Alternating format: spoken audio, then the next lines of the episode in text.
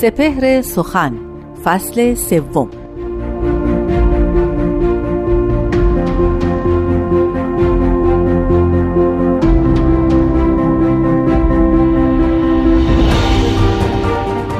بیا که رایت منصور پادشاه رسید نوید فتح و بشارت به مهر و ماه رسید.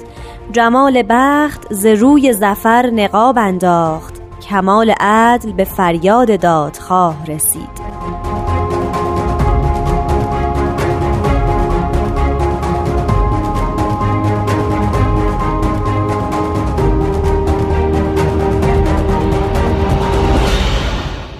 درود و سلام به شما شنوندگان همیشگی رادیو پیام دوست. من نیوشارات هستم و این برنامه سپهر سخنه.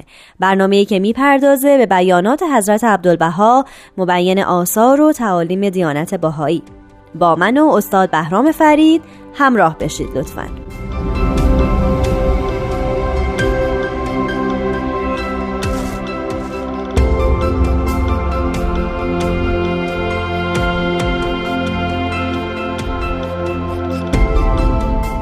حضرت عبدالبها میفرمایند به سریح آیت و صحیح روایت سلطنت موهبت رب عزت است و حکومت رحمت حضرت ربوبیت.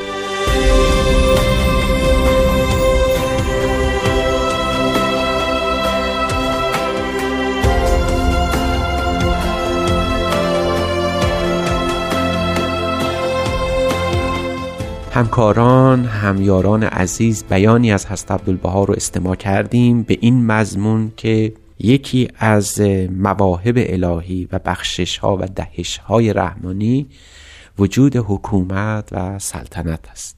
اما حضرت عبدالبها میفرمند به سریح آیت و صحیح روایت. چرا این جمله را حضرت عبدالبها میفرمایند؟ یعنی آیا سلطنت و حکومت مبانی دینی و مذهبی داره؟ باید گفت چنین است.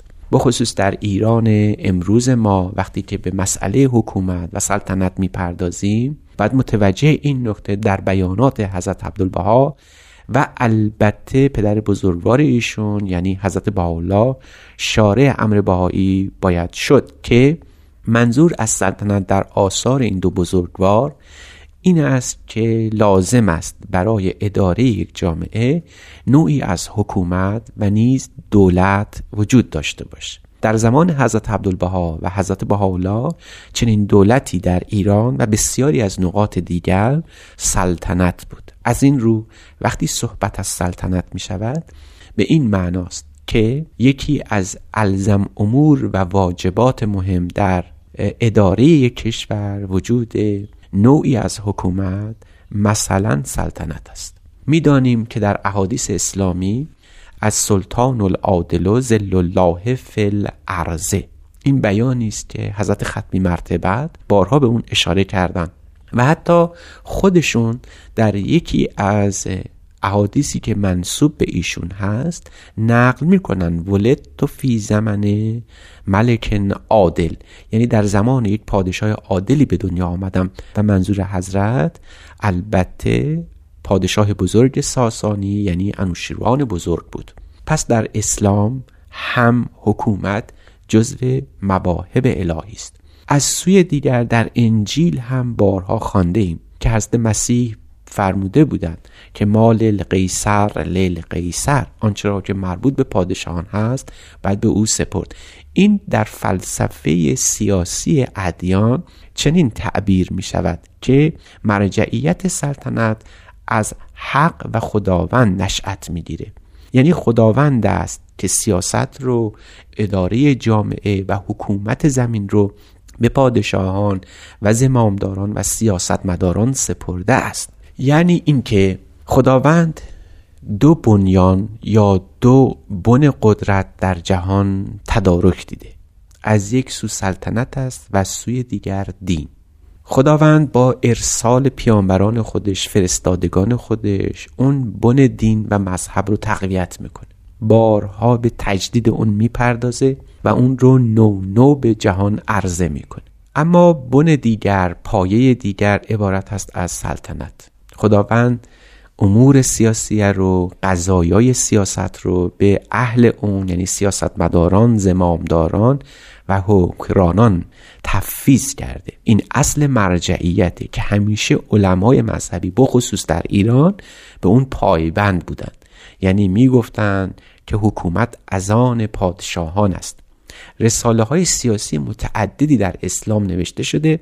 تحت عناوینی مثل تحفت الملوک یا سیاستنامه و نظایر اون که بیشتر به این جنبه پرداختند که کار دین از سیاست جداست. تمام مذاهب تمام ادیان که اگر ریشه های الهی داشته باشند به این تفکیک شدید میان سیاست و دین قائل بودند. نصوص متعددی در تمام ادیان می‌توان یافت و اثبات کرد که سیاست از دین جداست و خداوند هرگز دوست نداره که اهل دین مراجع دین صاحبان قدرت در دین مبادا دست تعدی و تجاوز به حکومت و سیاست یعنی همون عنوانی که خداوند به اونها تفویض کرده دست درازی بکنن. از این روز که حضرت عبدالبها این جمله سریح رو فرمودند اگر خداوند دو نعمت بر جهان بخصوص جامعه انسانی هدیه کرده باشه یکی از اون نعمت ها یکی از اون محبت ها حکومت یا سلطنت است.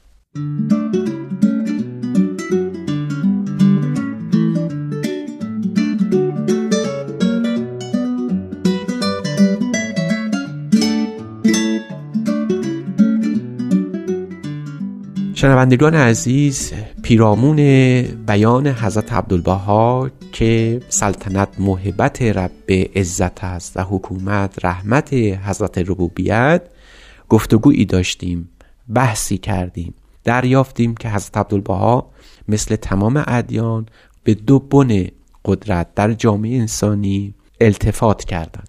یکی از اونها سیاست است و دیگری دین. دو مرجعی که یکی از اونها باید به تدبیر ملک و تدبیر جهان بیندیشه و احوال انسانی و جسمانی عالم رو بهبود ببخشه. در اینجاست که بن دیگر یعنی دین باید به امور روحانی توجه داشته باشه. حضرت عبدالبها در رساله مدنیه و رساله سیاسیه به سراحت فرمودند که هیچگاه بشر نباید دچار این خبت بزرگ بشه که این دو بن رو یکی کنه. نباید این دو بن رو به وحدت مترز و مزین کنه. چنین وحدتی بین سیاست و دین زیانباره. اما آنچه زیان می‌بره بخصوص دین است. آنکه نفع بیشتر می‌برد سیاست است. از این رو برای حفظ دین است که باید امور ملک و سیاست رو به کف کفایت سیاستمداران واگذاشت. چنین کاری به نفع دین است. اما در این حال حضرت عبدالبها می آموزند که سلطنت باید سلطنتی مبتنی بر عدالت باشه. یعنی می آموزند که آنچه را که یک سلطنت یا حکومت یا سیاست باید محور همه امور خودش قرار بده متمرکز بر اون کار بکنه سلطنت و حکومت عادل است. عدل گم شده بشر است. تاریخ بارها نشون داده که اگر این دو بن سیاست و دین خدای ناکرده به هم بیاموزند فجایع بسیار زیادی در عالم انسانی حادث میشه. ما فراموش نکردیم و از تاریخ عبرت گرفته ایم که آنچه را که مسیحیت در قرون تاریخ قرون مزدمه قرون وسطا انجام داد از همینجا نشأت گرفته بود که پاپ و زمامداران او دست تعدی سیاست گشودند و سیاست را از آن خود کردند. سیاست باز شدند و چه فجایعی انجام دادن بخصوص بر اهل علم بخصوص بر اهل فلسفه و حکمت و دانایی. ما از خاطر نبردیم که جوردان و برونو رو اینها سوزاندن. جان وایکلیف رو برشته کردن در آتش. ما فراموش نکردیم که مبانی ترقی در غرب بخصوص در اروپا از همون جایی شروع شد که پاپ از سیاست دور افتاد و جدا شد و عصر نوین از همین جا آغاز شد. عصر روشنگری از همین جا شروع به کار کرد که دین از سیاست جدا شد و چقدر اسباب ترقی و پیشرفت فراهم شد. هم سیاست مدار به کار خودش پرداخت و کوشید که علم و دانش و فرهنگ و فرزانگی رو رو به جلو ببره و از طرف دیگر دین هم تا حدودی توانست از چنگال سیاست به در بیاد. حضرت عبدالبها میفرمند آنچه که در غرب اتفاق افتاد که جدا کردن دین از سیاست بود یکی از دستاوردهای بزرگ مدنیت غربی است. یعنی اهل غرب کوشیدند که دین رو به قسمی از سیاست جدا بکنند که او هم بتواند نفس راحتی بکشد. البته نباید از خاطر برد که اهل غرب برای چنین تفکیکی تفکیک دین از سیاست هزینه بسیار گذافی دادن و راه بسیار پرخطری رو تجربه کردند و پیمودن.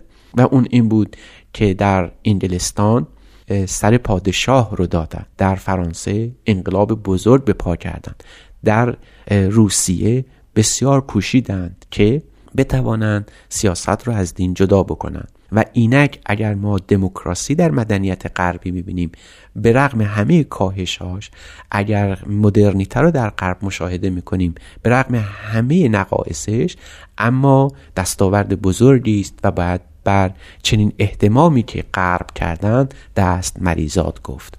چنین تلاشی جز با تفکیک دین از سیاست حاصل نمی‌شد.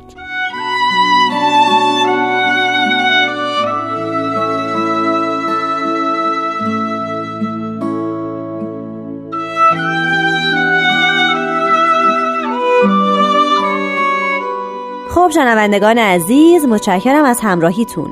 تا هفته بعد شاد باشید و خدا نگهدار.